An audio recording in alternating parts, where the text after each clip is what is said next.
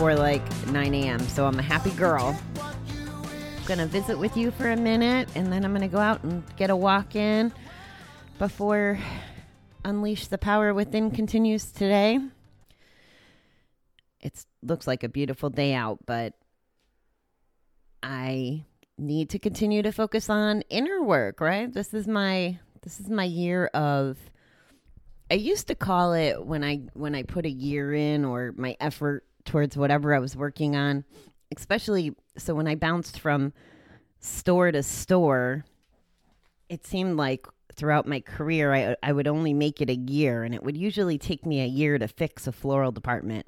You have to go through every season to get through you know, the pack away from Christmas last year and do the deep cleaning and sorting and all that deep work to get it to where working there every day would be like smooth sailing. I used to call it my year of sacrifice. That would be the year that I would work off the clock. Don't tell my bosses because that was against the rules. Uh, I would do everything possible to test the water. I'd be very aggressive with ordering and just on and on. There was a lot of things I always did in this sacrifice year. And that's kind of the year I'm in now, but it's with me. And I don't, I'm not calling it a sacrifice year anymore. I think I'm going to call it an investment year.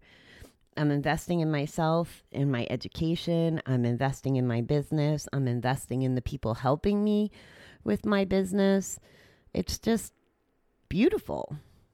And, um, you know, I, I think Corona, the universe, you know, uh, is a part of that. I would be doing this whether or not it happened. I just don't think that I would have the momentum that I currently do. So, just a bit of gratitude for my investment year. And I'm not going to look out that window and go, oh, I should be golfing today. If I do everything right the next couple years, I'll be golfing whenever I want. So, on to our reading. Oh, by the way, guys, that was kind of a a correlation between my investment years at work and my investment years in recovery. You know, that first year of organizing and cleaning and digging deep and taking out the trash essentially is what we do in our first year of recovery. It doesn't stop, but the biggest amount of work I think is in the first year and then it becomes maintenance on some level depending on what you want next. If you want if you want to continue moving forward and not betting and going with the flow, it takes, you know, at least that first year. If you want bigger and better things, then there's more growing every year. And I'm not saying you don't grow if you don't want bigger and better. I'm just saying that the whatever those goals are, you can make every year an investment year. It's just not as cumbersome, I, I don't think, after the first year. Anyway, today's reading, July 18th, starts with a quote from Sheldon Kopp. I could say that name, that's always a good thing. Running away may relieve our anxieties momentarily, but lasting ease requires our turning ar- turning toward what we dread most. In dealing with fear, the way out is in. Fear is a monster that is always looking at our backs until we turn to see it. Looking our dread in the face renders it powerless. It's not possible to be panic stricken and honestly confront our fear at the same time. Fear avoids sunlight and nurtures itself only in the dark corners of our lives. Taking our biggest fears out of the closet and exposing them earns us 10 giant steps forward in the healing process. We watch our fears lose their power one by one and fall away when exposed to the light of day. Sharing our secrets and fears with another human being, our sponsor, and in some cases our group, is like walking across a dark room and turning the light on. Often we find the shadow in the corner has disappeared. Today, let me risk finding a safe person to tell some of my fears and secrets to. Wow, I can tell you whether it's my recovery life or my work life, fear is a common theme. And I agree with the sentence in dealing with fear, the way out is in. And I, I think of that two ways in the mess, in the fear, and working through it. And then also the fact that it's an internal mental job. We have to we have to dig deep and get to the bottom of what that fear where that fear comes from, what value it has. If we really look at it, we'll see that it doesn't have value. I understand fight or flight and, and that fear may keep us safe. But in the context of recovering and transitioning our lives, we have to break past the fear. And what I'm what I'm seeing is there's almost nothing to be afraid of anymore. Except for snakes and spiders. And even that I may work on eventually. no rush. But when I was afraid of telling people that I was a gambler, it was it's weighing, right? That fear is filling our bucket and it's kind of dragging us down and if we don't tell anyone it sits there and it keeps me going back to the to the bet essentially what happened when i started telling people and not just on the front side of going to rehab or even um, the first time when I when I went through GA and I had had my first couple years, I can remember I was hanging out with this with this fella that I used to work with, and I remember telling him, and what was I afraid of? I was afraid of people judging, I guess, or not understanding. And what I've come to find out, and and I just could remember him being so like, oh, okay, like good for you working on yourself, not gambling, you know. Not that he necessarily understood it or whatever, but I was scared of this repercussion and there was no repercussion. And as I was leading up to going to rehab, I had called different people to check in, you know, people who might notice I was gone for a month because I didn't really I didn't really advertise it, but there were people that I thought might miss me. And oh by the way, guys, here's the funny thing. We're not as important as we think we are. I'm going to just share this lesson with you. I had my phone taken away. It sounds like rehabs are kind of letting people have phones now. I don't really know how it works, but nobody noticed that I wasn't on Facebook for a month. It was crazy to me. I was like, oh, okay. A little humbling, you know, like, okay. And it taught me to be mindful. I try to pay attention to friends that I see post regularly and then kind of go off the grid and I'll go searching them out. And sometimes it's Facebook's algorithm, and other times they're just not around. So I'll jump on their page and be like, hi, just thinking of you, you know, that kind of thing and um, I was actually randomly thinking about this yesterday, walking home from the store. Is I, I was walking by the bowling alley, and it reminds me of a couple friends that I used to bowl with there.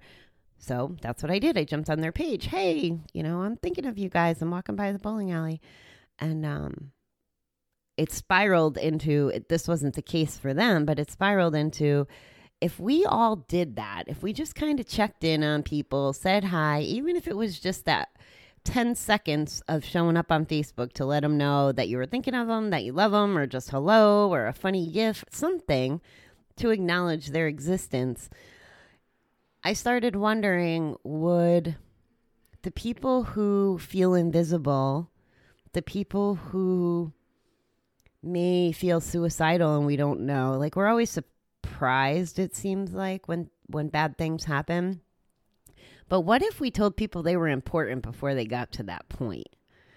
That's where that snowballed out of. And, um, you know, I hope that. I hope that you think about that and maybe, maybe you try it yourself. You know, reach out, pay attention to other people. I'll tell you, it helps us not pay attention to our own shit. And I don't mean running away from it. I mean like not drowning in negativity because we're spreading positivity and we're spreading love. So I went a little off track there, but it does feel good just to say hi to people, just to let them know. Hi, I'm here. I see you. I love that. I see you. It's it's something that I've heard the last 2 days as the speakers in the virtual conference are looking at the videos and they keep saying, I see you, I see you, and they'll call out names. And you know that that person feels good because they're one in 23,000 and somebody's saying that they see them. Like, of course you're going to feel special. Everybody wants to feel special. I totally am off the fear train again. See, my brain is racing from the stuff that I've been trying to process the last two days. So, my advice on fear I think it's necessary, but I also think it's unnecessary. So, it can serve a purpose.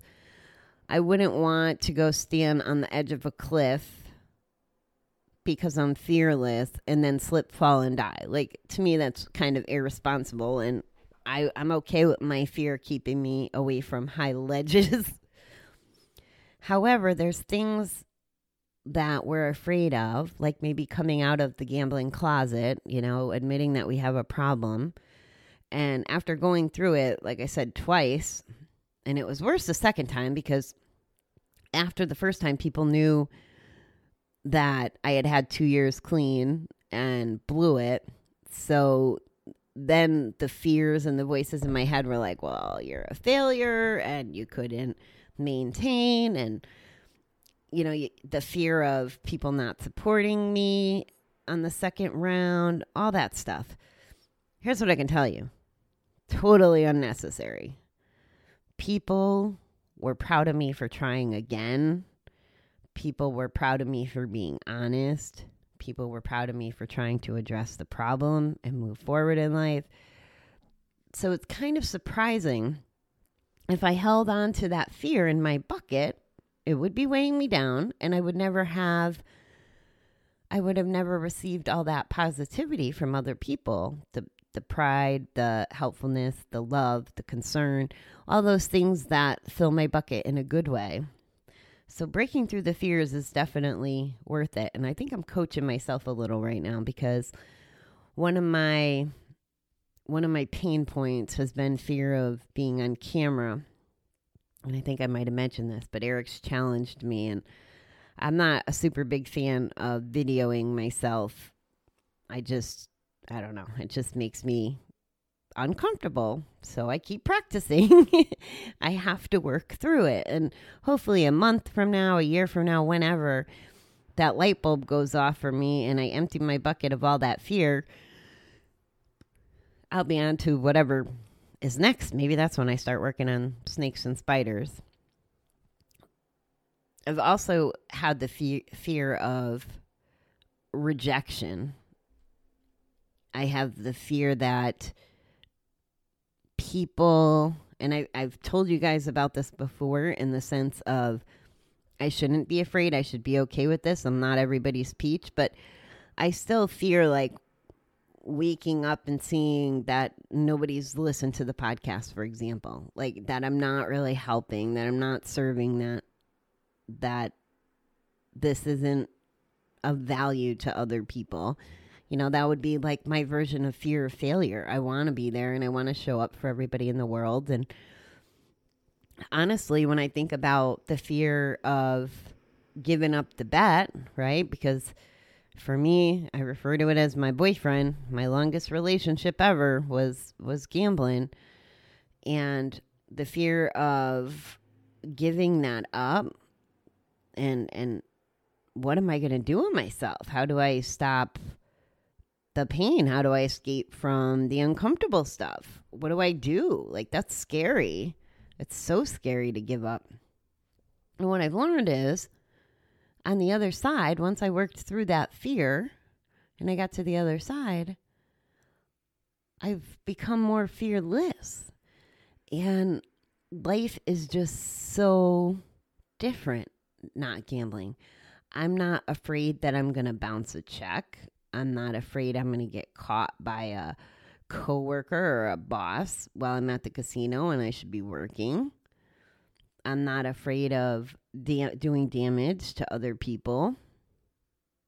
I'm not afraid of losing my job or my apartment or my vehicle. I'm not afraid of showing up for other people. I'm not afraid to be vulnerable anymore. Which, oh yeah, by the way, that was a big one. That was a really big one. But here's what I learned. And this is another beautiful thing. It's kind of like things come full circle in this arena, but once I got over being afraid of being vulnerable and and I still give a lot of credit to that to um that fella the the fella that I don't mention too often, but he really helped me work through that because he did it and he made me feel like it was a safe space. So that was a huge part of my evolution. And I think what it does, no, I know what it does because I can show up that way. I'm now attracting people that may want to try to be brave and vulnerable too. And it's beautiful to watch other people blossom out of that. It's like one of the best gifts you can get to see someone go from um, locked up, keeping the bucket full, dragging the 10 pack of luggage behind them to being vulnerable and and saying here's what's in my suitcase. Can you help me empty it? It's it's amazing. And we can't get to that point if we're afraid. And if if you are afraid of any of those things i'm talking about today transparency honesty admitting that you have a problem giving up your problem breaking up with your boyfriend or girlfriend aka gambling if you're if you're afraid of any of that let me just remind you that the other side is absolutely phenomenal. Like phenomenal beyond I, I can't even explain it. And I I almost wonder, you know, people without addictions, people who are going through life ever feel this fulfilled without having to overcome the the yuck to get to this place of appreciation. I genuinely hope they do and and maybe that's why they didn't become addicted in the first place is because they have their fulfillment in other ways but wow what an appreciation for the journey to feel this way to feel this way that i have in my gut to feel